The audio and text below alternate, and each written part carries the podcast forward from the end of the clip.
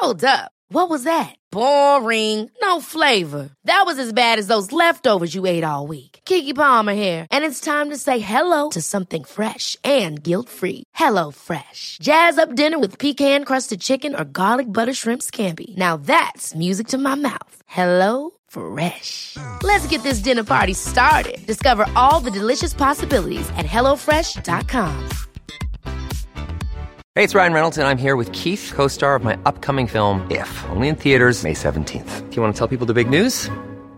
All right, I'll do. Sign up now and you'll get unlimited for $15 a month in six months of Paramount Plus Essential Plan on us. Mintmobile.com slash switch. Upfront payment of $45 equivalent to $15 per month. Unlimited over 40 gigabytes per month. Face lower speeds. Videos at 480p. Active Mint customers by 531.24 get six months of Paramount Plus Essential Plan. Auto renews after six months. Offer ends May 31st, 2024. Separate Paramount Plus registration required. Terms and conditions apply if rated PG.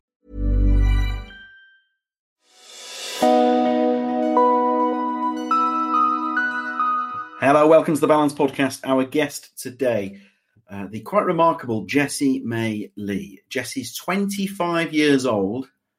Talk about having the world by the tail. Jessie is the star of the new Netflix mega smash, Shadow and Bone. It is absolutely tearing it up on Netflix right now. It is a fantasy drama. It is being hailed as the new Game of Thrones in the most positive way uh, possible. I mean, I, I, would say that if you were associated with a new show, that is uh, a wonderful tag to be given. It is out now. I was, as you will discover in this episode, I was absolutely blown away by Jessie. It was one of those where I bid an emotional goodbye, went downstairs, and just beamed to my wife, like, "Oh my goodness, this is a this is a wonderful chat and immediately becomes one of my favorite ever I, I, know I say that a lot but immediately becomes one of my favorite ever episodes. And one thing that I discover at the age of 42 is that I I, I don't know about you but I feel like I'm learning more now about the world than ever before. And to chat with Jessie was such an education uh, was such an incredible experience. And I learned so much from her. Um, and I guess on a personal level, I'd, just, I'd just really like to thank her for. I remember interviewing Bros for, for, for Balance, and it was Luke Goss, the drummer, talked about uh, bearing your soul and speaking from your soul and um, speaking truth. I, th- I, think about that a lot. He was a, a, remarkable. They were both remarkable. They were both. I met, sorry, I'm, I didn't intend to talk about my love of Bros, but here we are. Uh, but but that's what Jessie did.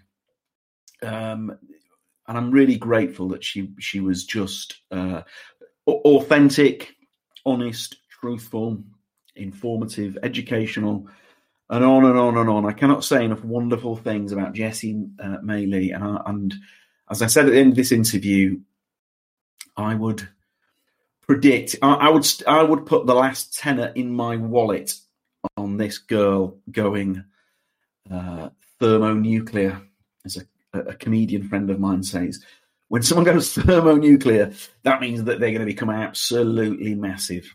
Uh, I mean, to be fair, to be fair, she's the lead in a huge budget Netflix series mega smash, so she's already doing very well. But you know what I mean. Uh, I, I, sense that uh, she's she's just getting started. So um, huge thanks to Jessie Mei Li. This is an absolute banger. Uh, if you share it, you'll be doing us a solid. We are at Balance LDN. I'm at James Gill Comedy. That's across all the socials.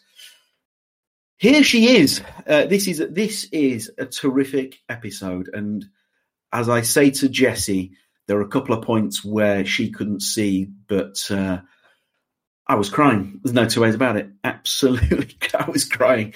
Uh, fantastic. Thank you, Jessie. Oh, hey, how are you? Hello. Sorry, I, I had a browser up. I'm so sorry. No, no, you worry. What an appalling uh, first impression. Right, I'll be recording. I, I, I, live in fear of the of, of one of these not recording sometimes, so it, it's uh, it's just a constant state of anxiety. well, it's same on this end. Just just having to having to do it. oh no, ridiculous. well, look, I mean, this is uh, just straight off the bat. This is Dreamland territory, isn't it? The lead in a a big budget Netflix series. I mean, this this is. Could you just say a bit about that because that that's incredible. it, it's really strange. I feel like it's only really hit home for me recently, which seems Yeah, yeah. weird. Even when we were filming and everything, I was, I was think I was too busy just having a good time to really consider, you know, any of the things that you just said. Um, so, you know, it, it is. It's. I'm coming to terms with it now during press and and talking to people about it. It is. Um, it's something that as a kid I never thought I would be able to do, especially looking like I do. And um, but you know, times is changing, and um, yeah, I'm incredibly proud and excited for for people to watch the show, really, and and for you know young young people who maybe are mixed race or Asian or whatever be able to see a, a character that they can relate to and and feel inspired by. I think that's I think that's pretty cool. Now, so I have two very young girls, and so I, I probably look at the world through a different lens now than when I Mhm. was a single guy many many years ago. But when I watch when I watch old things now with the two girls, it's it's almost breathtaking when you re- and I, and these are things that I take for granted, and I hold my hands up. When you watch like an old movie and almost every cast member is male or the hit the hero is male and the person that that the person that turns out to be the villain is is the femme fatale or you know whatever it might be. Um it, but it is it, it's it is absolutely crazy isn't it when you th- i mean it, that's not even that long ago. No, I know. Revisiting films that you know were childhood favorites or things that you know I watched as a kid and just think, oh my goodness, what a what an awful representation of of women um, in this film. You know, this this female character doesn't even have any decent lines, or you know, this film doesn't pass the Bechdel test, and you just think, you know, it that's that's what so many people of my generation, early generations, grew up thinking. Um and especially now you've got two young girls you must be thinking like oh i don't want i don't want you to grow up thinking this is how you have to behave my, my wife and i were having a conversation about the film can't remember I'm going to bad the classic here. We were having a conversation about the film grease. Now obviously when you're a teenager uh, well, sorry when i was a teenager which right, uh, again it's a long long time ago. It's such an exciting film but obviously the message of that movie is and I, and I, I feel terrible that I've singled out Grease, and there are many worse culprits. but it, it, it makes you realise that the, the messages and the subtext of certain films are jaw dropping.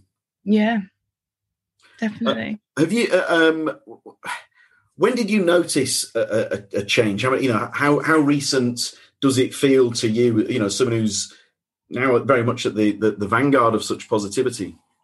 I feel like there's always been, you know, the issue is I think the things that were in the mainstream, that are in the cultural, you know, zeitgeist that we actually talk about were the ones with the the poor representation, with the sort of toxic relationships and the, you know, t- two dimensional characters.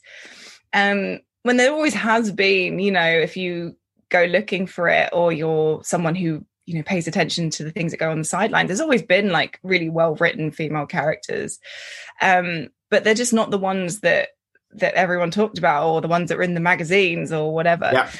um and i think it's been interesting you know certainly because i feel like in my lifetime as i've become an adult you know it was like as a child it was you know the sort of like you were saying the grease kind of um characters and then throughout my teenage years i kind of you start i think that um that whole feminist wave of of strong female you know mary sue characters who actually in lots of ways aren't very feminist and are very two-dimensional. So that kind of was throughout my teenage years like you started to see that.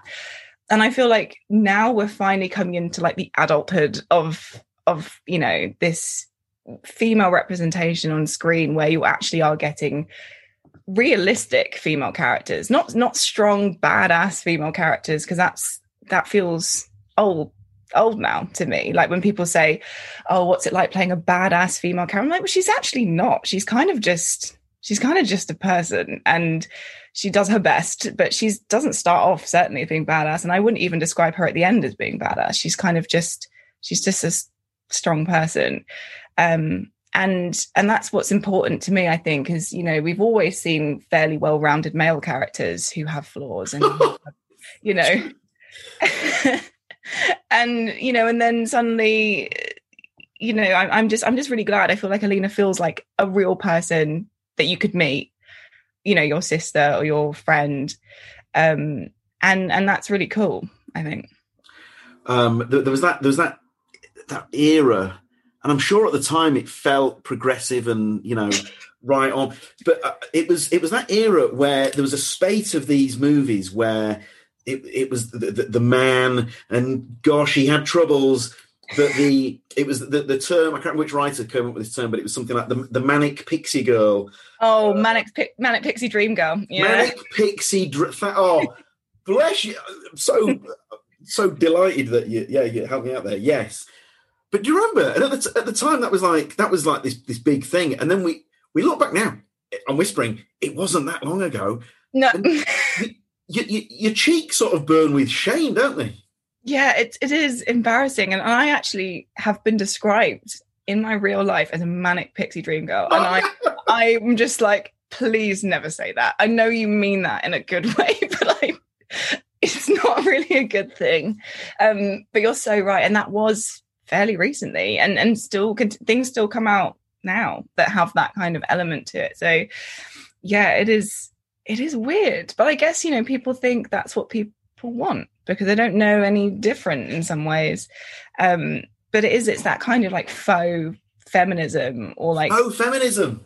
you know that, that just doesn't it doesn't feel authentic. It feels like it's written by someone who doesn't know what it means to be a woman and essentially what it means just to be a person because women are just people. So you know. Yeah absolutely you know and it, and it was always god if, if only if only our troubled three-dimensional man could find that manic pixie dream. Oh, you, you, know what? She's changed his perspective. Thank you, manic pixie. As if that was, you know, her, her role was just to serve the the the, yeah. the, the troubled neuro- neurotic man. Um, and then, I mean, also the thing that you, you, mentioned there about the, you know, for a while it was it was the, the the badass woman. I remember doing a set visit on the film Annihilation. You know, the Natalie Portman, okay, yeah, Tessa Thompson movie. Having a chat with the with the with the cast there, and it, it was we're all agreeing it was kind of sad that for a while Ellen Ripley was like the only you know we talk about this badass woman. It felt like the best part of 20 years i mean you know i know there's the, there's the, the, the odd example that will disprove my theory but generally speaking i mean what a again what a travesty for all those amazing female actors who were never given the chance to pursue these these proper roles you know? Yeah and like ripley was written for a man. Am I right? I think so. I did. Wow, I did not I know that. Ripley was originally going to be played by a man, and that's and that's what that's why that's such a beloved character because because it's realistic. You know, they didn't have to go. I don't know, change the script to fit Sigourney Weaver. You know, they they they just said, "Oh well, well, you can do the same thing," and that's that's true feminism. That's cool. Um, you know, and there's and that's the thing. All of these characters who are well-rounded and realistic. You know even just things like sarah connor in terminator 2 like you know when she's she's had her sort of glow up prison chin-ups and everything. Oh yeah yeah. Remember that because you know it's something that actually lots of people can relate to and it feels like a real a real person. It's not just i think we are all exhausted and bored of the same tropes and the same characters coming up all the time. So when there is a character that stands out for having their own life and their own world and their own you know weird quirks and idiosyncrasies we love them. You know in the same way that we love that in real people when we meet them. You meet some guy down the pub and he's just like such a quirky you know he's like the the guy that everyone knows who sits outside the pub.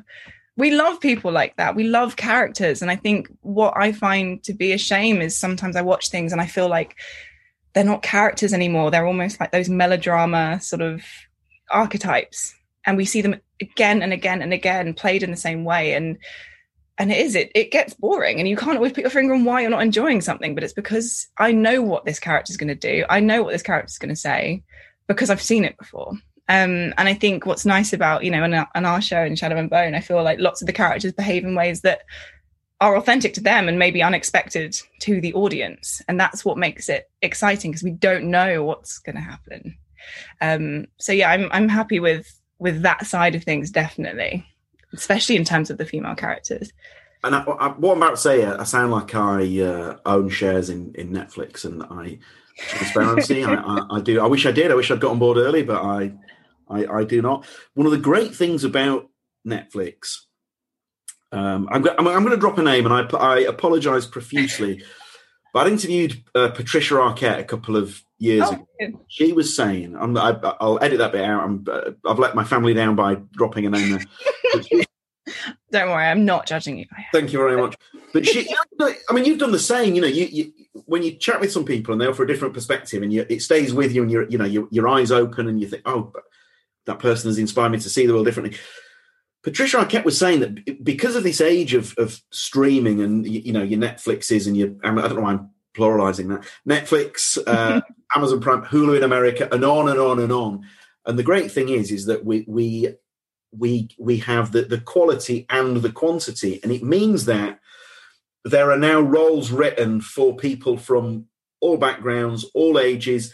Now, this this this feels sexist that I'm this is about to come out of my mouth, but in the eighties, if you were a, a female actor over the age of say thirty five, I mean, your roles were, were limited. Whereas these days, and Patricia Arquette has got this groaning awards cabinet to prove it. you can be any age and and and you know I know I'm not saying things are perfect, but th- things are certainly better. Any age and any background, and it does feel like things are, are, are, are much more plentiful. Yeah, definitely. And one thing I always find really weird is that while obviously I understand it from a perspective when it comes to like race and sexuality and things, you know, people talk about TV shows and films having representation and how that will appeal to those groups you know, and I and I get that, especially if you've grown up never seeing people who look like you or people who've experienced what you've experienced. Um, so I understand that, but what I never get is when people, you know, you hear conversations, you read things where um, producers or whoever's been in charge of a film have been concerned that there aren't women in this film or there aren't m- men in this film, so that men, if there's no men in the film, the man won't watch it. And it's like, hang on, okay, fifty percent of the world is is female 50% you know whatever um if we're being just very binary about it but you know men have mums and sisters and friends and colleagues and stuff. It, it's it's like the way it's talked about sometimes feels like oh okay if there's no man in this film then men won't understand it. And it's like well they will. Or if there's no women in this film i think to be honest mostly because of the nature of the fact that we are all intermixed and you know unless you're in a predominantly just male I don't know if the film takes place in a male locker room or something, you know, you understand the lack of female representation. But, you know, I think it is good that there's a mixture of characters and different genders and whatever. But it is just bizarre that people think that, you know, that that we are so different and we're just not. Like I I'm very much I remember being at school a lot when, you know, and, and people would often say, oh, you know, boys on this side, girls on this side. And like boys and girls can't really be friends unless they fancy each other. And, and I just think, especially as like a queer person, I was like, well, that's just like categorically not true. like, and it's all these things that, you know, if you, if you are someone who, you know, finds it you you do feel influenced a lot by the things that you watch and things you hear and the opinions you hear from other people that's how you're going to frame your world that's how you're going to develop your your worldview is based on on these things. And and i feel like i was a, a, a victim of that. You know i had a quite a a sort of conventional upbringing in lots of ways. And i watched a lot of mainstream films and i watched a lot of mainstream tv where these ideas are presented and read the interviews where people said things like that you know oh well that we needed to put a woman in the film so women would watch it. And, and i just thought after a while so i think well that's just really stupid that is really stupid. And things like, you know, when Harry met Sally, you know, men and women can't be friends. That really does exist in people's minds. And, you know, I, will have, you know, I've got plenty of like very, very close male friends. And um and people will say, oh well, you know, and it's like, well, well, no, because I'm friends with my brother. I'm friends with my male cousins. I'm not like interested in them. So, you know, and you haven't asked me my sexuality so for all you know i could be gay. So you know it's just these things do exist. And while i don't think everything should be political i don't think everything should be making a point i think there is a certain responsibility from you know shows and things especially shows that have a younger audience to be able to put forward you know realistic ideas and expectations. And um and i think there should be more of that but also in the, like in the year 2021 that we you know did you see the snl sketch at the weekend about the the lesbian period drama? No. Carey Mulligan is in this sketch, and there's the voiceover, and it's and it's like set in the you know 19th century or whatever, and it's nailing all the tropes, and it, and you you watch it and you get you know, and again you're like oh this is heartbreakingly true, and then I think the fun, I'm ruining the sketch here, but the, and it's you know and it's. uh the, the, know, something like the, the Oscar nominated uh, stolen glances and they look at each other and you know and there's a scene where they, they touch hands and oh um, and then the final line is um, and there's only one a year. And it but again it's true. It's it, it- even now a, a film such as that the, the films that they're sending up it's it's it's still such a rare event. I mean it's it's it's but i mean like the fact brokeback mountain for example when that came out which again it's not that long ago it's like oh my god oh my god there's a there's a film where wait for it two men find each other attract you know and it's um yeah. it, it, it's again it's it's breathtaking isn't it? Completely you know and and despite sort of existing in this like lgbtq world i myself you know i'm assuming there's playing up um portrait of a lady on fire but i was so i loved that film. I loved you know because there are there's such a deficit when it comes to like period things especially that that have queer relationships and obviously that was that's been going on. Time began you know? Um and and especially in terms of you know what we love about stories and and films and things we love high stakes situations. So it's it's bizarre to me that it hasn't been more you know kind of period settings that have um you know r- relationships that weren't weren't going to be accepted at that time. Obviously there are that the things you know the interracial relationships that's that's become more of a thing recently but but certainly anything lgbtq we don't hear about it. So you kind of you know some people may even believe in some way that it's a fairly new thing that people are doing you know oh all these young people being all gay and stuff. And it's like well like it's always been a thing but it was have something that had to be hidden. So the fact that just the fact that it was something that was high stakes.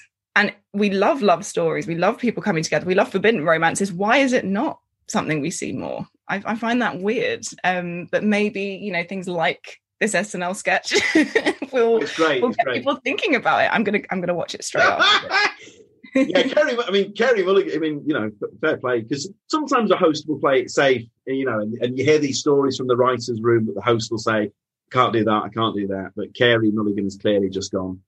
I'm, I'm, I'm up for, I'm up for, for whatever. Um, again, I mean, this, I'm going to blow smoke in your direction, so you know, strap in. But, you, but I mean, your, you know, your own story is again as somebody who's got two young girls, but it's in, you are, you're so inspiring because I find I find it so it, my heart breaks that certain actors and, and sports stars feel that they can't come out.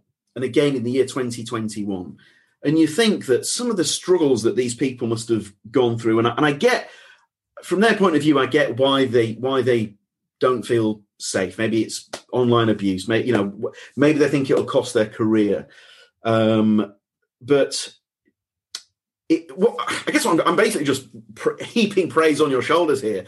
Um, it's so refreshing um, that you're that you you you you've do- you know you've done what you've done. You, you know you you you're you, as you've just said there. You're, you're queer. Is does your heart not break that other actors feel that they cannot do that? Oh, definitely. I mean, I feel I feel very privileged to be in my generation. I think because you know, while there are obviously people my age and younger who still very much struggle with being able to be themselves, whatever that may be. Yeah. Um, I think that it's a lot more accepted in my age group. I was like in the sweet spot where, you know, there was still a lot of homophobia and things at school. But at the same time, there was like a, the new wave coming in of people just being like, well, fuck it, who cares? It doesn't involve me. So, you know, whatever. Um, so I, I feel quite lucky, you know, and I think people from generations like that came before you know, there's still so much, you know, in my mum's generation, even my mum has lots of friends who are who are queer, but even them, you know, they had such a hard time coming out, and some of them still weren't able to talk about these things, you know, well into adulthood. Um, and that's it seems bizarre to me. And I, I think, you know, while in lots of ways I'm quite a private person, um, in other ways, like in terms of, you know, my queerness or, you know, I I've recently found out I'm neurodivergent, I've got ADHD, um, and race and things like that. I mean, I've always found throughout my life, whether it was, you know, things at school and people talking about relationships or embarrassing stories, I've always found that if you just if if I if I would go into a conversation and say, "Hey, look, this super embarrassing thing happened to me," quite often that person I'm talking to would have had the same thing happen and feel this like amazing relief, like, "Oh, I'm so glad you said that because that happened to me," and oh god, and and then you end up having this like bonding experience with this person where you and that person realizes they don't need to be worried about what they were worrying about, and so I find now, obviously, I have social media despite sort of you know being a bit unsure about that. Um, but if I can be open about things that other people are struggling with, it it might help people just get over it in some ways. If you do have, if you are prejudiced towards certain things, and you just you see people who are just living their lives and don't really, and you know, I'm not bothering you, you're not bothering me. Um, I think it can give some people the courage to come out or say what it is that they want to say without the fear of having to, you know, say it almost um because it's just like oh you know certainly with me in terms of like coming out to my family it's i just sort of kind of like fairly matter of fact statements i would say sometimes and oh oh okay. And that's it. And if, if you build these things up in your mind um you know and, and I, again i'm lucky that i'm in a fairly like liberal understanding um family. And some people are definitely not. But i just think that the more that people are able to talk about who they are the more we see that everyone is everyone is different. And you don't know. It, it, doesn't matter you know when people say oh this person's just come out as gay. I never you know thought that they were gay. Um it's like well you still liked them. You still watched their shows. You still watched their films. Um nothing has changed. They've been gay the whole time. You just didn't know about it. So surely it's not that much of a big deal then right? You know that's that's how i see it anyway I, I, don't know if you saw that. You made me cry about three times during this interview, but I, I, I, I actually had tears in my eyes during the answer there. If I could, if I could have, if I could have paused you, I'd have, I'd have like popped outside and had a full. oh goodness me! Oh man, that was honestly. Uh, you're, you're you're about half my age, and uh, you're you're already my hero. Honestly, that was uh, so that was amazing. That was so good. Honestly, Jesus Christ. But because I would say, I would say to you, what I was getting, I mean, in a very waffly way, what I want to say is, I would say to you, I see you as a trailblazer, whereas I think you would say to me, no, this is this to me and my generation is this is normal. Yeah, definitely. I think that. Ever catch yourself eating the same flavorless dinner three days in a row? Dreaming of something better? Well, HelloFresh is your guilt-free dream come true, baby. It's me, Keke Palmer. Let's wake up those taste buds with hot, juicy pecan crusted chicken or garlic butter shrimp scampi. Mm. Hello Fresh. Stop dreaming of all the delicious possibilities and dig in at HelloFresh.com. Let's get this dinner party started. A lot can happen in three years, like a chatbot may be your new best friend but what won't change? Needing health insurance. United Healthcare Tri Term Medical Plans, underwritten by Golden Rule Insurance Company, offer flexible, budget friendly coverage that lasts nearly three years in some states. Learn more at uh1.com. Hiring for your small business? If you're not looking for professionals on LinkedIn, you're looking in the wrong place. That's like looking for your car keys in a fish tank. LinkedIn helps you hire professionals you can't find anywhere else, even those who aren't actively searching for a new job but might be open to the perfect role. In a given month, over 70% of LinkedIn users don't even visit other leading job sites. So start looking in the right place. With LinkedIn, you can hire professionals like a professional. Post your free job on linkedin.com slash people today. Look, I mean, I think this life is so stressful for many people for many reasons, you know, and I think everything's relative.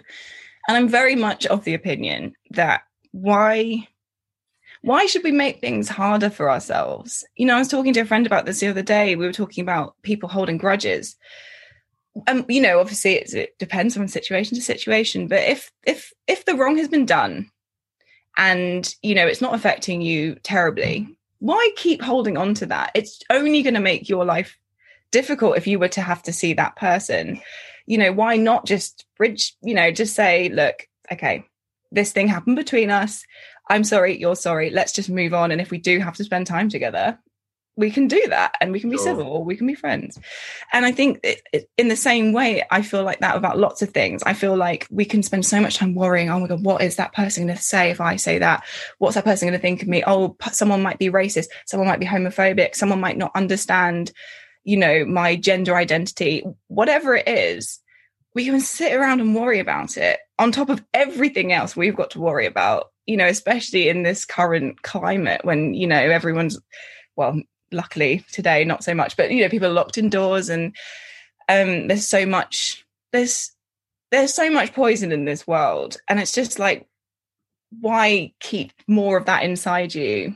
Um so i'm always encouraging of people just to just to just to be honest because more often than not when you then just come out and say something people don't actually care or people or people aren't as affected in the way that you might be anticipating they're more likely to just be like, no, I kind of knew that, or or something, you know. Oh. Um, so I just think, why make your life harder? Yes, there's you are always opening yourself up to criticism or to stupid comments, but you're also opening yourself up to being able to let people in and meet new people. And you know, let's say you're a, you're a young person coming out as being trans, and you're really worried about it, but then you know you do. And yeah there's going to be people who don't understand you know and hopefully that will start to change but you're also going to meet loads of other people going through the same thing that you are. You know that's that's the one positive of social media. You can meet these people. Um yeah. so so yeah i think it, i i do think if i'm going to be this person i am going to you know have a oh a platform as it were. Um i i would like to be able to just be myself and hopefully hopefully encourage other people especially younger people that to be able to do the same and just be like mm, well, fuck it. I think i think that's that's the thing we've all got to just feel sometimes is like fuck it what's the point? I'm just going to go outside and have fun. Like that's it. What you just said there you've you've saved every listener thousands of pounds worth of therapy because that is you know if therapy is you know, losing these shackles and just being yourself and living this free life and you know dropping so many hang-ups. Um, is that something you have you ever pursued therapy? Have i had therapy I, I have i have had therapy a few times um in the past. the therapist was paying you? Yeah why not? That's i should i should get back in contact. Um no i think it's i i'm really blessed in in my friendships and in my family. You know, my mum is just such this brilliant, strong person. She's so understanding, and I think she raised me and my brother to be very much people who, you know, if someone was acting up or someone's being unkind, we'd be able to think it was probably because they're not, you know, they're not ha- they're not happy. That's what happens. People you know, people sort of hurl their vitriol at others because they probably had it hurled at them. And sure. um, and I think growing up with that sort of in mind is just I don't know. It's I, I feel very thankful to have had my mum because she's she's we we spent most of my life just having in depth conversations about things like like this, um, and that's been great for me. You know, like I said, I, I've had troubles with lots of things with mental mental health problems, and and I'm now at a point where I just think I'm just not going to make life even more difficult. In the same way with acting as well, you know, when we're doing our show, you can, and everyone's process is different, but, you know, some people get so worked up. I, you know, I've met actors who get really, really nervous, and that, that's completely fine. That's their process. But for me personally, I'd rather just go in, not have any kind of clear ideas of what what to do, apart from you know a little bit of backstory in my head, and play around until we get there, and then just think, well, okay, that's what happened. That's that's what we got. That's what we're going to use. If you're happy, I'm happy. To the director, and and then just put it out your mind because because otherwise I would I would probably sit around you know I'm someone who hyperfixates on things and I would probably just sit around and think oh god why did I say that line like that why did and I just don't have time for that there's so much other stuff there's so much washing up to be done all the time you know but I mean I mean with that attitude I mean you're going to be uh you're a director's dream aren't you do you know I think because I have a real interest in directing and, you know, I, I would love to do that at some point in my life. I feel like, you know, and I, and I think as well with, with acting, you, you can sometimes, especially on screen, you can sometimes get lost in the idea that, you know, your performance here, you know, you've got to give it all. You've got to give it all. You've got to show all the emotion.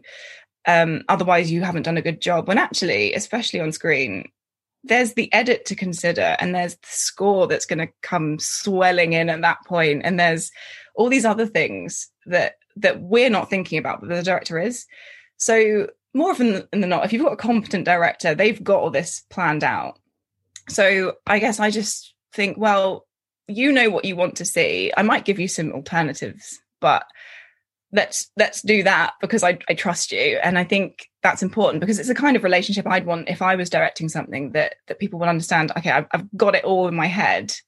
And um, please give me some options but but this is this is what i envisage. And i think again bearing that in mind bearing in mind that we're all cogs turning in in something together and it's not your performance is you know it's like putting makeup on your performance you know having the music having the edit having sound and and things. And so you can you know you can have a fairly straight face sometimes and just have the thoughts going. And the audience will know exactly who you're thinking about because we probably have just cut away from them or mm. will have the, the the leitmotif of that character's music.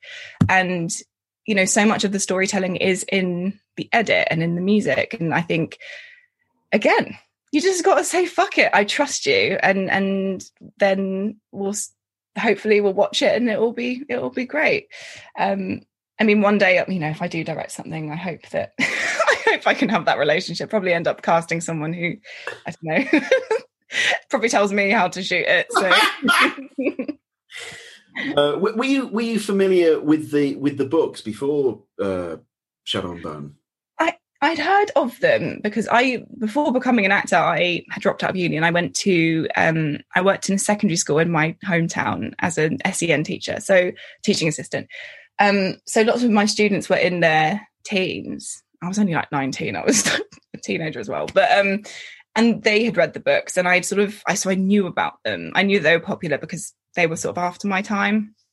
Um, but I hadn't read them. It wasn't until I just finished my first audition that I started reading them. Um, and yeah, I could just see why people love these books. I don't think I realized how big the fandom was at that point, but I could see why, you know, it was something slightly different and exciting and it had all these really colorful characters. Um, so yeah, I, that's when I kind of, it was around, yeah, the audition process that I actually read them. So I, I it's somewhat embarrassing, you know, if, if, if, you know, one of the purposes of life is self betterment, then, then an area I need to pull my finger out is is I really beat myself up here is fantasy literature. it's just so I don't, for whatever you know. I, I used to consider myself uh, well read, but you know now I'm really having I'm really having doubts. Would you would you recommend the, these books? I take it. I think that for so the Six of Crows books they kind of skew a bit more adult. I think the Shadow and Bone story is a, a, a more for a younger audience. What what age? I would say like teenage. teenage. Okay. Um, and you know, but there's nothing too. Yeah, I mean, there, there obviously is kind of you know relationships and a bit of violence and stuff, but they are they are, I think they skew a bit younger, and the Six of Crows books are you know a bit bit older. Um, but certainly, and I think it's interesting, especially for people watching the show, to read the books, especially if you enjoyed it, just to sort of see what was different and how it changed, because that was that was so much of of the process was taking this thing and changing it um, and something that I, you know, fans of the books will probably be quite excited because there are little things that are different, and some of the characters are very different. Um, the way they've weaved the two books together is kind of cool. Um, so, you know, fairly easy, laid back read. Why not? I'll be, I'll be honest with you. I finished. This is self indulgent at best, but I finished finished the remains of the day a couple of weeks ago. and I loved it. So, I, I'm, do you ever read a book and you loved it so much that it's like a relationship and you're not ready to move on to that? Has that's absolutely happened. I'm I not, I'm not ready to commit to, to, another uh, book. Oh my god! I thought, I thought it was absolutely extraordinary. But maybe you know what? Maybe uh, maybe Jessie, you're you've you've thrown me the rope here to uh, to, to to move me out. Now, do I do I take it with with this the the plan? And again, I sound like your agent saying this, but the the hope would be that this is this can run and run, can't it, for for many more seasons? Yeah, I think so. I mean, as far as my character is concerned, Alina, she's only in three of the books. So she's in her own sort of trilogy. Um, and obviously the series follows, you know, the Six of Crows stories as well. Um, but, you know, and, and Leigh's continuing to write more books within the same universe. So yeah, I mean, could could very well go, keep going on. I think one thing that I would be opposed to is the show going on and on and on when the stories ended or when my character's stories ended. I think one thing that often I feel a bit disappointed by is when you're watching a show and and it's it's it's dead. Just just, Oh, just Mate, I'll tell you, what, if this wasn't a podcast and it wasn't recording, I would name you a minimum of three shows like that. yeah. Where, again, again, wife and I on the sofa, you're almost saying it out loud to the television. You just think, you know, there are some things that were, you know, brilliant in the first season. You just think, why just that that story ended? You know, we don't need that anymore. um, and you know, because then it just becomes fan service, and I'm and it becomes cynical in a way that that I just don't like. And I I will give something a go and just think "Ah, the magic's gone. And so I think I would be very keen to once Alina's done, once her story is done, I'm out there. I will be devastated to have to leave everyone if that's the case. But at the same time, you know, I, I would hate for Alina to just hang around for no reason. I But think also, once your once your character's done, you want to torch the set so that no one else can carry on. yeah. Oh, hang on, what's going on here? Oop. Um, yeah, exactly. You know, just that's it. No more. Well, if I'm Um, out, you can't enjoy it either. So, yeah, but exactly. there was, I mean, there was there was one show in particular. I mean, is is this a thing that happens? Is it is it where the writer and the the creators they they know that this is a one series thing, and look, neither is naming a show. and it proves a bigger hit than perhaps the channel were expecting. And the channel go, have another season. And the writer's probably thinking, oh, shh. They, and they sort of grind out this extra season because they, they couldn't turn down the commission.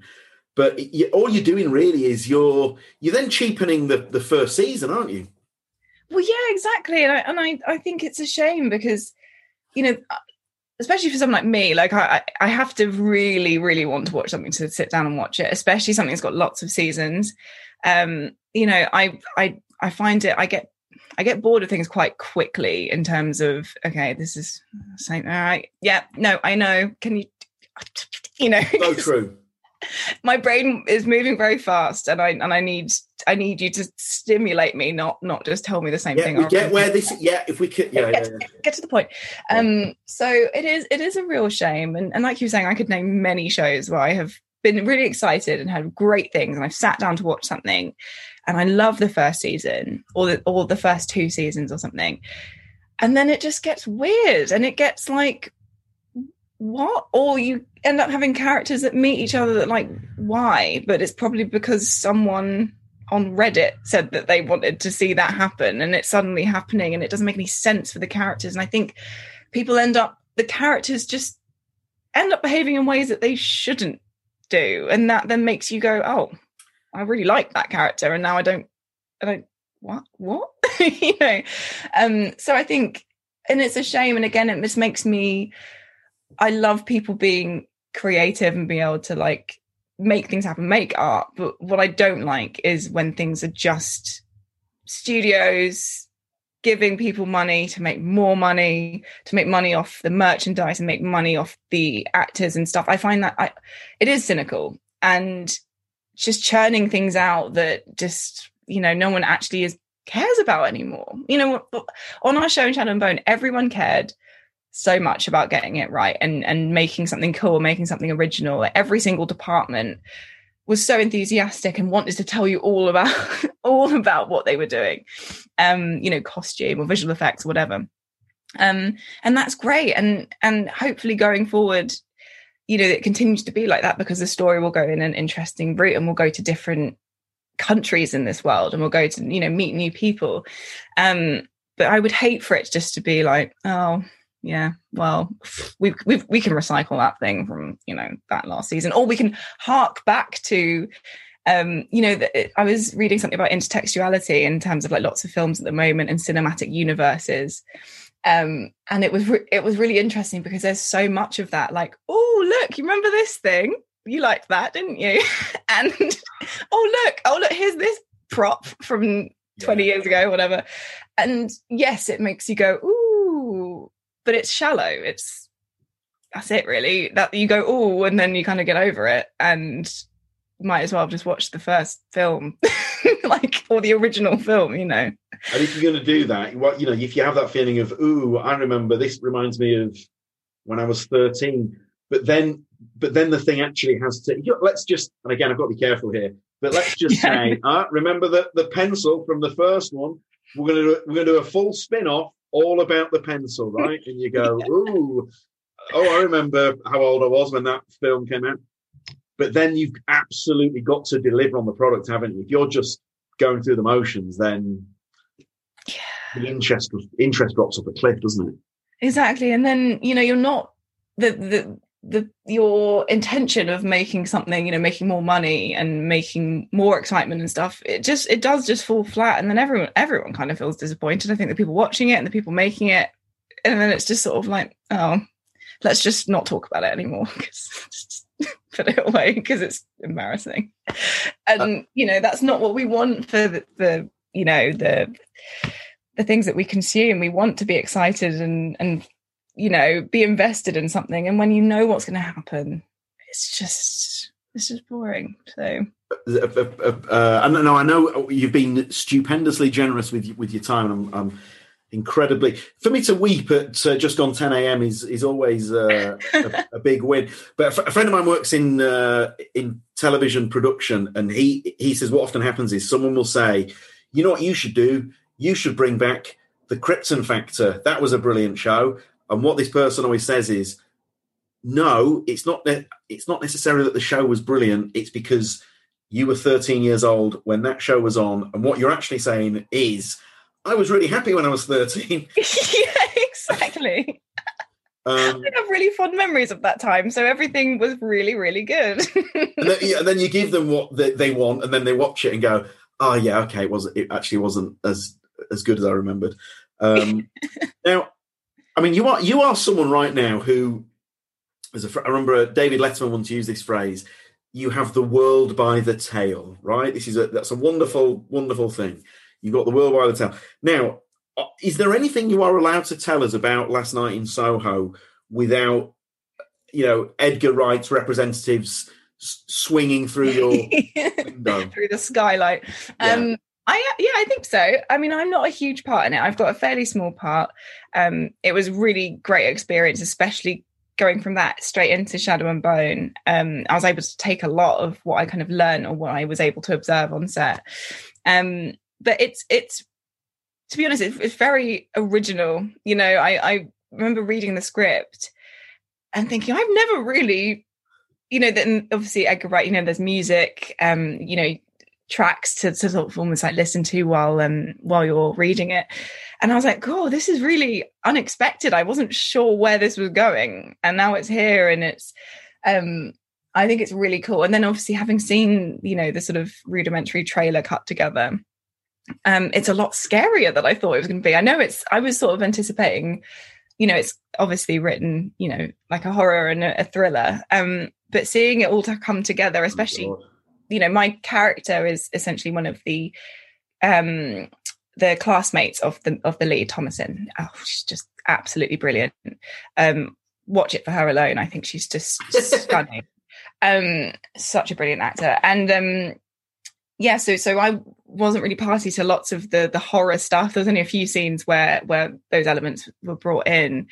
Um, but yeah, I think it's I think it's really cool, and just seeing how the, you know the rhythm and the music is incorporated into scenes.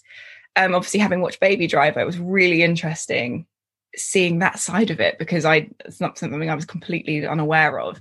Um, you know, getting things on beat and and stuff that was really cool. So um, I think it's I think it's gonna be great. I I can't wait to actually see it because I haven't, I haven't seen it, but um, yeah, I've got I've got high expectations. So, when you know what the listener can't see is my brow is furrowed, my jaw's open because what you just said there. So in the script, so I'm a big Pearl Jam fan. So so in the script, would it literally say Pearl Jam rearview mirror plays while X. Does he actually name the tracks in the script? Yeah. Well, I hope I'm allowed to say that. Sorry, go. but um, yeah, you had, and obviously, you know, lots of it. I, am pretty sure I'm allowed to say this. Lots of it takes place in the 60s as well as sort yeah. of modern day. So you had lots of 60s music, um, some of which I didn't know very well, but then you really get an idea of the tone of this scene and and it re- you know music does play a really important part to sort of yeah set the tone of lots of lots of the scenes so i always love that. I love it when lots of different elements come together to to create something. Um so yeah i guess we'll have to wait and see. I think it's coming out in the autumn now. Um yeah it's a long time coming that one as well i, I have a feeling that the next time we chat you'll be clutching an oscar you know what i mean that i really feel like uh there's a spe- honestly, there's a there is a there's a, such a special aura. I don't I don't say this. Uh, I don't think I've ever said this to anyone ever. But you make me embarrassed. No, no, no, I'm, I'm, telling you. Um, now, before you before you go, there's a, que- a, question I often forget to ask: is what do you what's the name of the podcast? And you, the amount of times I've I've pressed stop on the dictaphone or whatever and gone, oh, for God's sake, I didn't ask. Um, what what do you do for balance?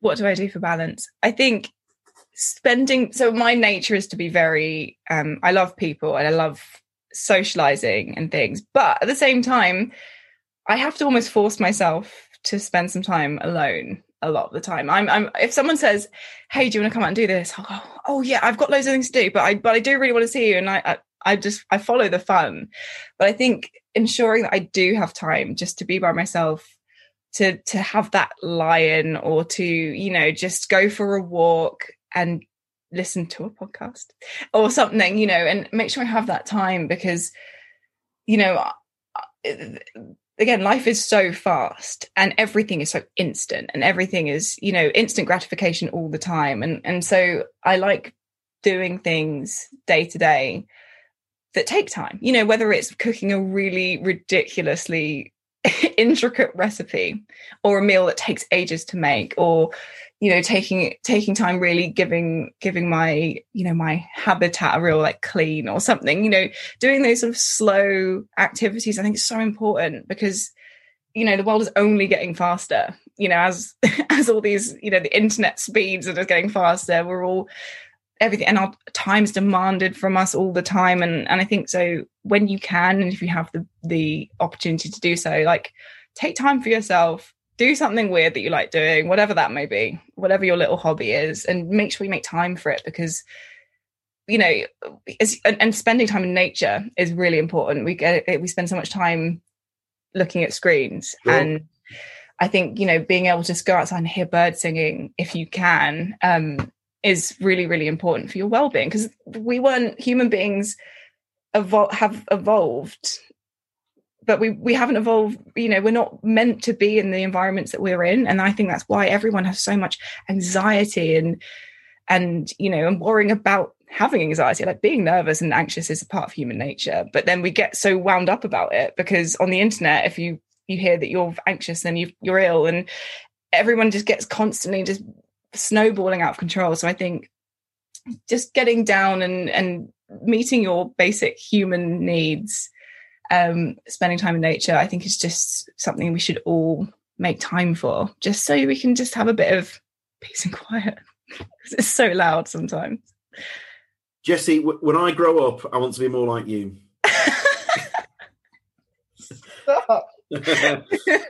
uh, look, hu- huge and heartfelt thanks, and, and, again, I'm looking at the clock, and I uh, apologies for waffling on there, but uh, that was such a privilege. So, thank you so much. It was a really lovely chat. I really enjoyed it. You too. Oh, bless you. Thank you so much. All right. Well, hopefully we meet again. Well, yeah, absolutely. and good luck with the show. Thank you so much. Huge congratulations. Amazing. Oh, thank you. All Bless you, big thanks. Take care. Huge and heartfelt thanks to to Jessie Mei Li. As I say, Shadow and Bone is out now, um, and was trending very very high. Uh, and, and I was going to say I suspect it'll be a, a huge hit. That is, the, the horse has bolted. It's already a hit uh, across the socials. Jessie is Jessie Mei Li. So it is J E S S I E M E I L I. Tell you what I'll do. I'll hyperlink it. That'll make it easier, won't it? Um, but yeah, you could probably tell. I thought the I thought the world of Jessie. I think, she's absolutely uh, fantastic. What what a talent and what uh, just what an amazing dude in general. Anyway, sorry, I'm I'm beaming like a proud parent. uh, huge and heartfelt thanks to you all. Always really grateful. Um, I hope you know that I mean that. Uh, take care, and we will uh, we'll see you again soon. Thank you. Bye bye bye.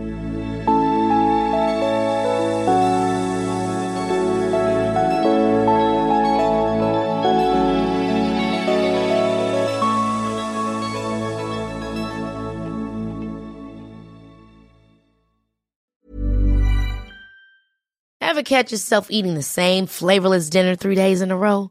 Dreaming of something better? Well, HelloFresh is your guilt-free dream come true, baby. It's me, Keke Palmer. Let's wake up those taste buds with hot, juicy pecan-crusted chicken or garlic butter shrimp scampi. Mm. Hello Fresh. Stop dreaming of all the delicious possibilities and dig in at HelloFresh.com. Let's get this dinner party started. Planning for your next trip? Elevate your travel style with Quince. Quince has all the jet setting essentials you'll want for your next getaway, like European linen, premium luggage options, buttery soft Italian leather bags, and so much more. And is all priced at 50 to 80% less than similar brands. Plus, Quince only works with factories that use safe and ethical manufacturing practices.